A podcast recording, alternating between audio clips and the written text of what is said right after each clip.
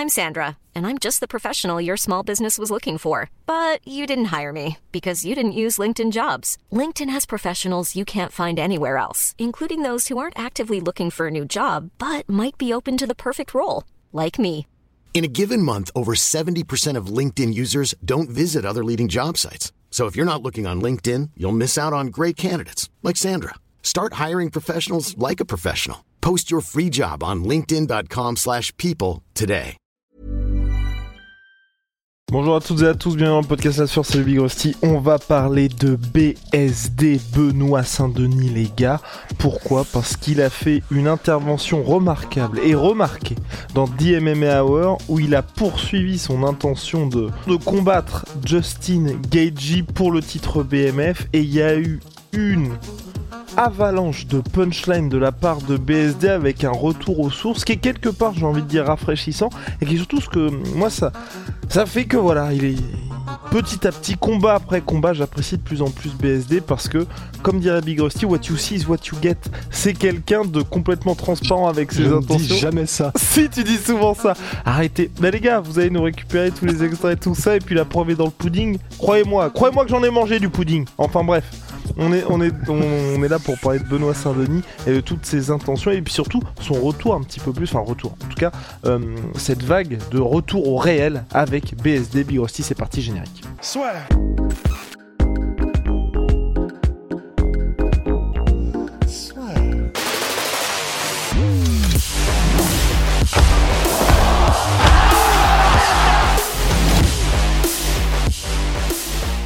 Alors Benoît Saint-Denis, Big Rusty, je sais pas par quoi tu veux qu'on commence, tu veux qu'on commence par le volet Gedji ou tout simplement un BSD qui revient finalement ce pourquoi euh, les, gars ont fait du MMA au début et puis même les sports de combat en général. Ouais, bah on peut commencer par là. En fait, c'est vrai que c'est une des raisons pour laquelle on était, on avait vraiment envie de faire ce podcast. C'est bah, déjà premièrement, je peut-être qu'il était vraiment particulièrement, euh, tu sais, euh, en joie ou, euh, ou, ou content euh, d'être avec Ariel Louani, mais c'est vrai qu'il il est, ou c'est peut-être Ariel Louani qui est un très bon intervieweur, mais vraiment l'interview elle était incroyable parce que Benoît effectivement il s'est livré d'une manière comme je l'avais pas encore entendu avant.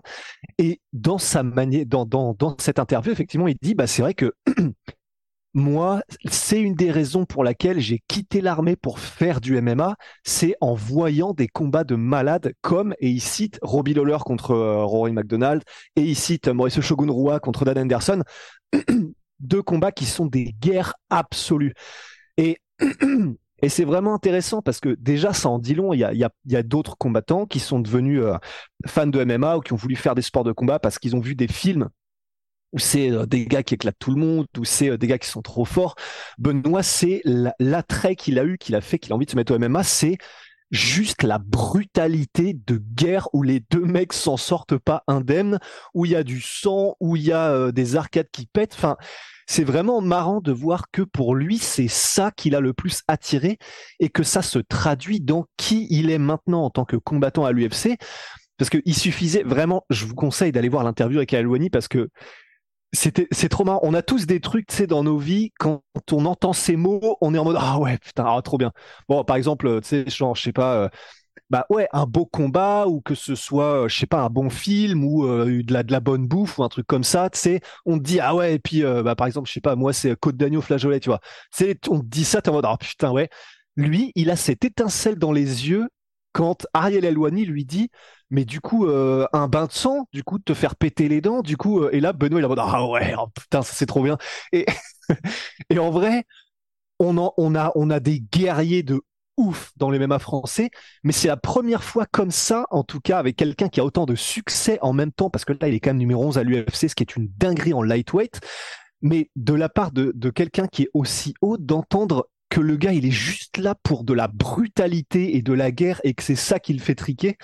En vrai, c'est incroyable et ben on en avait dans le dans les mêmes internationales. Tout n'est que de toute façon tout dans la vie ne sont que des cycles et on a eu toute une période où c'était on avait vraiment l'impression que les euh, et c'est le cas, ils se professionnalisaient de plus en plus et on avait tu sais une homogénéisation des combattants, une homogénéisation des mentalités en mode euh, des gars de plus en plus professionnels et avec c'est que des c'est des bons et des mauvais côtés mais beaucoup aussi de la professionnalisation c'était euh, peut-être un petit peu plus aussi de hum, quel est le mot que je cherche tu vois de de, de gars qui voyaient vraiment ça comme euh, un un sport, mais tu sais, il y, a y a un peu une dichotomie, c'est ce que disait euh, Nick et Nate Diaz, tu vois.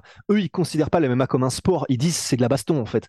Bah, Benoît, je pense qu'il est un peu entre les deux, mais le fait qu'il voit ce sport comme un moyen d'avoir des guerres au point où il dit je sais que c'est pas bon pour le cerveau, mais je veux à 45 ans, et ça il le dit dans le truc de je veux qu'à 45 ans, quand je regarde certains des combats que j'ai fait, par exemple avec Geji, si ça arrive, je veux me retourner et dire putain ouais, ça c'était une bonne guerre. Et, c'est c'est la première fois, tu vois, je sais pas pour toi, je finirai là-dessus, que je vois dans le MMA français quelqu'un qui est en même temps au plus haut niveau mondial et qui a cette mentalité de je veux juste un bain de sang en fait. Ouais, complètement. Et je pense que c'est ce qui fait aussi tout ce qui se passe autour de BSD actuellement et qu'il y ait autant de gens qui le suivent, c'est qu'on a un petit peu ce côté. Et c'est vrai, même du côté des États-Unis, je sais pas si aujourd'hui il y a des gars comme ça, mais si vous voulez, les gars de l'ancienne génération, mais qui combattraient aujourd'hui, c'est un peu comme si on avait, euh, oh, euh, Big Rusty, j'ai oublié son nom, euh, le gars qui a une moustache que Big Rusty oui, adore. Oui, voilà, exactement. C'est comme si on avait Don Fry qui combattait aujourd'hui, ou si vous voulez un Mark Coleman, un gars comme ça. Ce qui, je peux pas dire n'est pas possible, mais c'est c'est vraiment dégénéré complètement différentes. Et aujourd'hui, on a complètement perdu ça, même du côté des États-Unis. Hein. Si ah, y a non, ça, en vrai, et, c'est là, c'est là où c'est trop intéressant, c'est que je trouve que c'était vrai jusqu'à il y a quelques années, mais là, ça peut être lié à plein de trucs. Hein. Ça peut être lié à euh, la société en général, parce que voilà, on s'affaiblit un petit peu, le confort, tout ça, et du coup, forcément, enfin, tu sais, c'est la fameuse phrase. pour toi. c'est la fameuse phrase euh, voilà qu'on connaît tous, qu'on a tous entendu. Euh, les temps durs font euh, des hommes forts, les hommes forts font des bons des temps agréables, les temps agréables font des hommes faibles, les hommes faibles font des temps durs. Voilà, c'est ça la fameuse la fameuse phrase. Donc c'est ce qui fait que de toute façon tout n'était que cycle et donc c'était qu'une question de temps avant que cette époque de confort ne fasse que ça fait des merdes et que du coup ça refasse des hommes un peu plus durs. Et là j'ai vraiment l'impression qu'on a un retour. Honnêtement, tu vois des mecs comme Sean Strickland, honnêtement c'est des Don Fry. Hein des mecs comme Sean Strickland, Benoît Saint-Denis, des gars même. Bon là, bah, pas vraiment parce que tu vois Benoît, enfin tu vois pour le coup pour moi c'est différent. Les Bryce Mitchell et même Sean Strickland, je les mets un peu dans cette même catégorie où sur le côté social, oui, social, sociétal, oui, mais dans cette culture du travail, culture de la dureté et de la tout ce qui est rusticité, euh, je les retrouve un petit peu moins. Ah ouais? Ouais. Ah, parce que pour le coup, moi, Sean Strickland, tu vois, je trouve que c'est vraiment un gars. Il y a qu'à l'entendre parler, tu vois, pour moi, du combat qui arrive contre Dricus, où il est en mode, bah trop bien, ça va être une bonne guerre. Et lui, dès qu'on lui file un micro, il est en mode, euh, moi, que ce soit en sparring ou en combat, je veux que ce soit une guerre parce que c'est ça qui me fait bander, tu vois. Et il le dit avec ces mots-là. Après, c'est peut-être le côté, ouais, bah autant, bah alors oui, je suis d'accord là-dessus, mais c'est peut-être les sorties de route sur tout le reste en fait qui moi me perdent un peu là-dessus. Tu vois, ou un peu comme euh, Bryce Mitchell ou le fait qu'il ait euh, toutes ces théories sur le fait que la Terre soit plate et tout ça. Le problème, c'est que ça noie un peu tout ce qui pourrait être stylé de ce qu'il va dire. c'est vrai.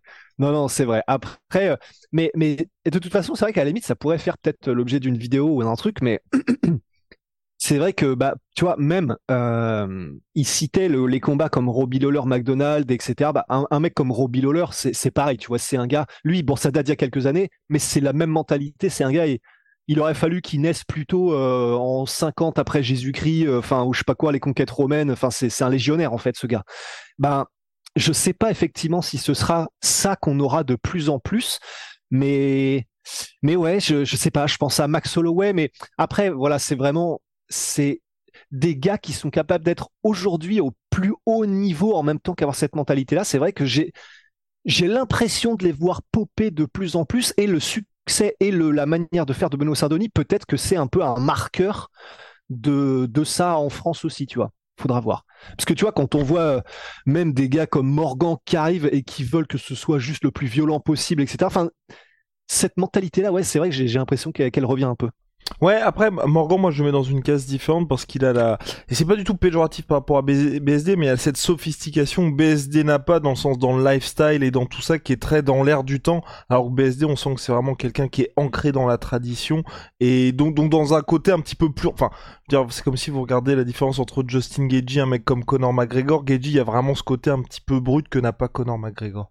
Big Rusty, hmm. justement, en parlant de Justin Gagey, ils sont apparus tous les deux sur l'écran du Madison Square Garden Garden, BSD, là ça y est, en ligne de mire, il, euh, il a vraiment Justin Gagey pour le titre BMF, c'est ce que BSD aimerait, donc euh, pour poursuivre sur ce que tu avais dit, il a dit à propos de Gagey, avec Gagey je vois bien un combat où mes dents se déchaussent pendant l'affrontement, un bain de sang, j'adorerais ça, je veux un combat difficile, il ajoute, quand tu sens que t'es à bout de souffle, quand tu as du sang dans la bouche, que ton corps est fatigué, que ton esprit commence à faiblir, voyons qui cédera le plus à ce moment-là, qui sera le premier à craquer, et par rapport à ce combat-là aussi, BSD a dit, bah pour lui c'est vraiment un gars, Gagey, qui est le le seul autre où il se dit putain, je pense qu'il y a quelqu'un qui a un bon menton à tester avec moi et ce serait bien lui. Et pour le coup, moi je pense que Geji, c'est vraiment soit t'arrives à le déborder au sol, je sais pas si BSD peut le faire, soit t'es un mec comme lui et tu vas pas craquer en premier.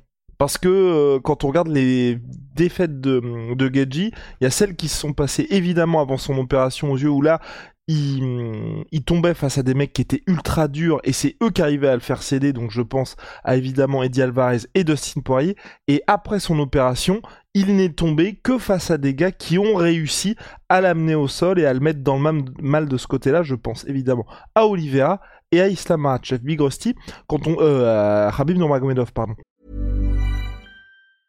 Jewelry isn't a gift you give just once. It's a way to remind your loved one of a beautiful moment every time they see it. Blue Nile can help you find the gift that says how you feel and says it beautifully with expert guidance and a wide assortment of jewelry of the highest quality at the best price. Go to BlueNile.com and experience the convenience of shopping Blue Nile, the original online jeweler since 1999. That's BlueNile.com to find the perfect jewelry gift for any occasion. BlueNile.com.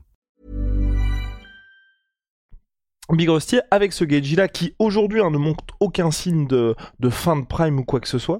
Est-ce que tu penses que BSD faut se projeter, c'est là que c'est difficile parce qu'on sait que le combat va pas arriver aujourd'hui et je pense je, je sais pas si BSD le, sait, mais c'est, c'est plus, vous voyez, les, les call-out ou comme quand Alex arrive à l'UFC, il sait très bien qu'il va pas affronter directement Adesanya, mais tu poses les petits jalons pour savoir qu'il y a le money fight qui va arriver à la fin. Donc en se projetant un peu, est-ce que pour toi, BSD, il peut réussir à, à battre Justin Gaethje bah, en fait, pour moi, là, où la, question, c'est simplement où sont les limites de BSD. C'est pour ça que le prochain combat, on va en savoir encore plus parce qu'il va tomber contre un mec bah, donc euh, du top 15 minimum, voire du top 10 peut-être. Et là, on va vraiment, vraiment en savoir plus. C'est pour ça que Gamrod j'aimerais bien parce qu'à la limite, tu vois, Dan Hooker, je sais même pas si c'est lui, si jamais c'est Dan qui gagne contre Bobby Green, je sais pas si on en apprendrait beaucoup plus parce qu'on sait que ça va être une guerre sans nom encore. Et comme BSD, je pense qu'il bah, si c'est un bras de fer comme ça de qui est le plus brutal, je pense qu'il a tout ce qu'il faut pour gagner contre Dan. Pour moi, le moment où on en saura plus et où il y aura vraiment ce truc de alors, et donc, et si c'était Geji en face, ce serait un gars qui est euh, aussi, encore plus complexe qu'il a affronté maintenant et euh, au top de leur forme. effectivement, un Gamrot, pour ça, ce serait, ce serait l'idéal. Mais pour moi, ça se joue là, en fait. Ça se joue là quand on verra où sont les limites de Benoît, parce qu'il progresse en plus de combat en combat, c'est ça qui est flippant, enfin qui est tant mieux d'ailleurs. Mais je ne sais pas encore parce qu'on ne connaît pas les limites de Benoît et que sa courbe de progression est exponentielle. C'est pour ça que il y a beaucoup ça dépend de aussi quel combat il veut faire contre Geji hein, aussi. Euh, Benoît? Ouais, quand je dis quel combat il veut faire, c'est tu quand on regarde par exemple, euh, c'est juste là aussi où je me dis, enfin, et comme tu dis, ça dépend aussi des limites de Benoît et des limites, j'ai envie de dire physiques de Benoît. Mais tu vois, le combat, hum, c'était euh, Chandler contre Justin Gagey. Je pense que si Chandler n'était pas venu au Madison Square Garden pour avoir le bonus de combat Fight of the Night et combat de la soirée, parce que non pas que je compare dans leur style Gagey et BSD et Chandler, mais je pense que Chandler peut mettre à mal vraiment Gagey au sol. Mais il était venu uniquement pour faire la baston et ce qui avait profondément euh, énervé son coach.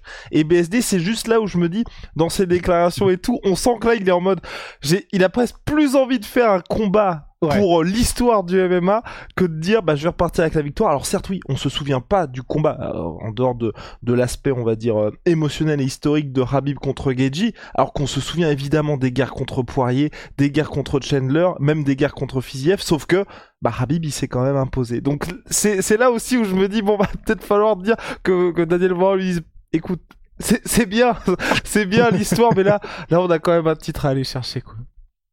Bah en même temps je pense que bah vu les vu les comment dire les moments où on a entendu Daniel Voirin entre les rounds parler à Benoît je pense que c'est sûr que ça va aller par là ça va être parce que Après, il est connu aussi pour ça, Daniel Warin, pour être que avec des guerriers en fait. C'est, c'est quand tu parles à ceux qui se sont entraînés ou qui s'entraînent avec Daniel Warin, ils sont tous en mode si tu veux rester avec Daniel Warin, tu es obligé d'être un guerrier en fait.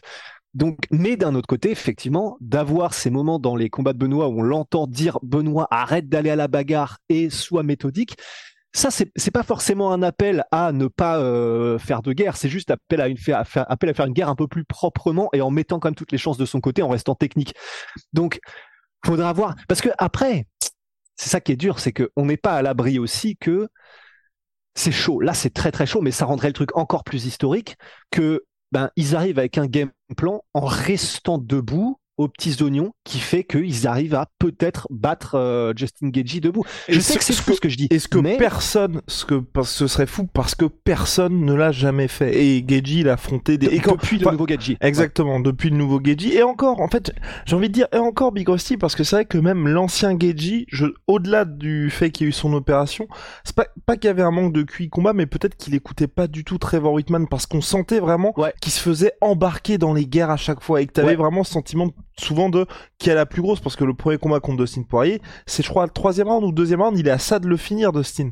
Et finalement, mhm. ça bascule de l'autre côté. Et même son premier combat contre euh, Michael Johnson, c'est une guerre monumentale et ça n'avait aucun sens ce combat. Mais vraiment, ça n'avait aucun sens. Donc, il y a peut-être ça aussi qu'à jouer et, et donc c'est vrai qu'aujourd'hui euh, prendre un petit peu de recul par rapport à ça, effectivement. Et je te rejoins complètement. S'il arrivait à battre Gagey debout.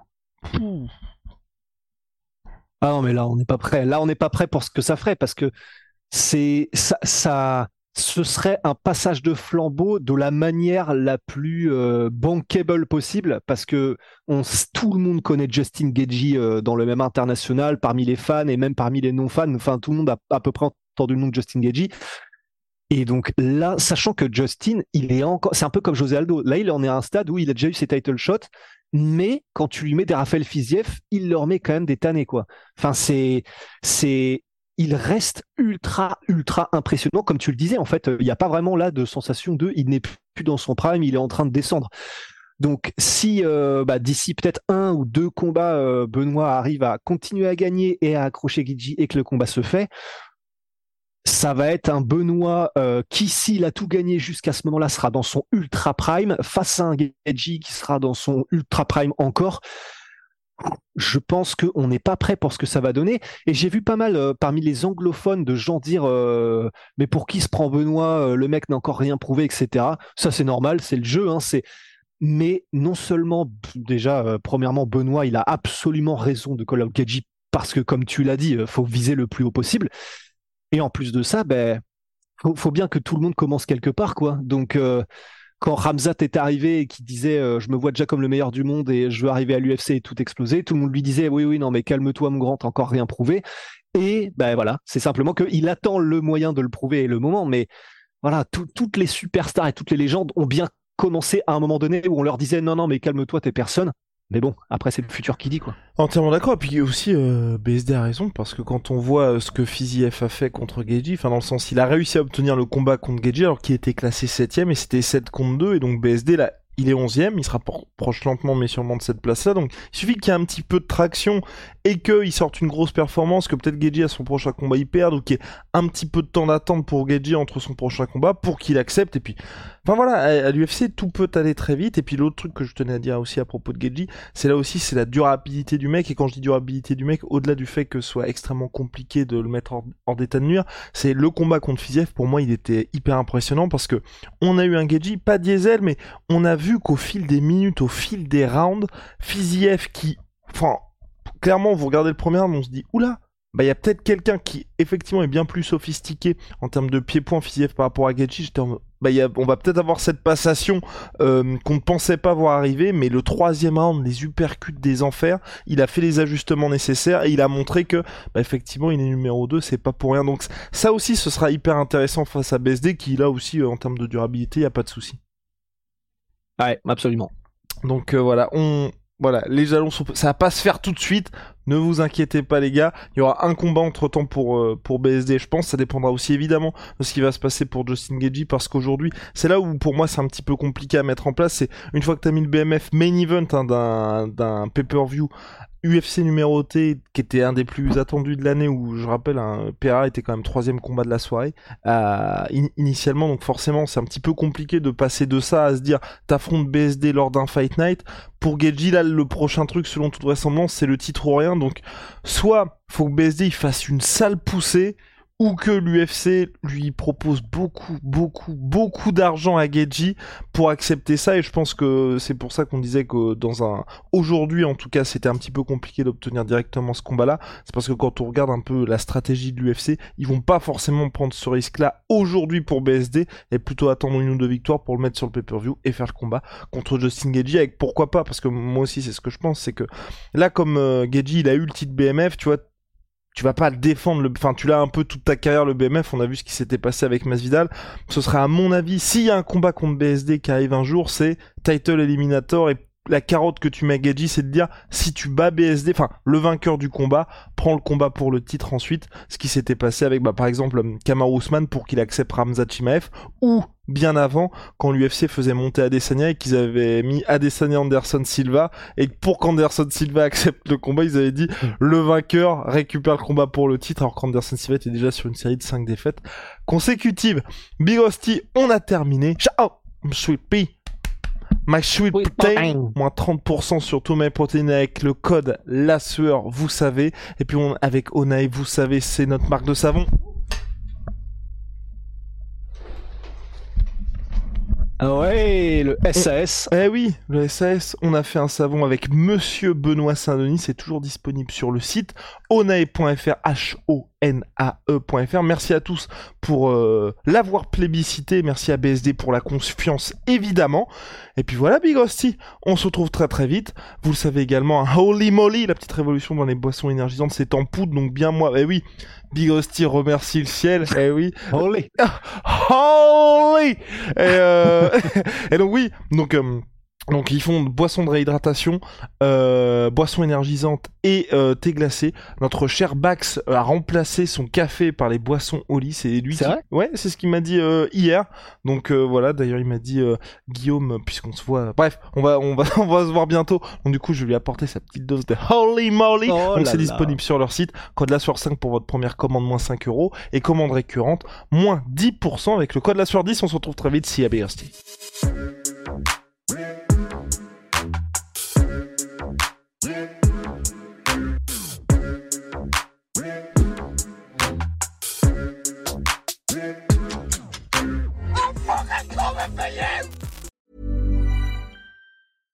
Small details are big surfaces. Tight corners are odd shapes.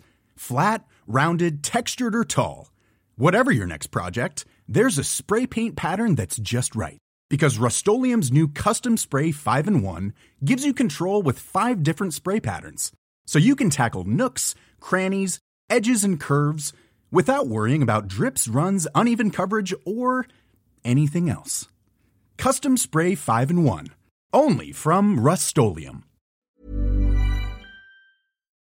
Et voilà, c'est la fin de votre épisode du podcast La Sœur. Si ça vous a plu, n'hésitez pas à nous mettre les 5 étoiles sur Apple Podcast ou sur Spotify. Vous pouvez aussi nous laisser un petit commentaire, ça nous aidera beaucoup. Et si vous voulez aller plus loin avec nous, vous tapez La Sueur sur toutes les plateformes ou sur les réseaux sociaux, vous nous trouverez. Et là, vous nous écoutez très certainement en audio. On est aussi en vidéo sur YouTube, mais également sur Snapchat. Là encore, vous tapez La Sueur et on sera là. Merci de votre fidélité et à très vite pour de nouvelles aventures.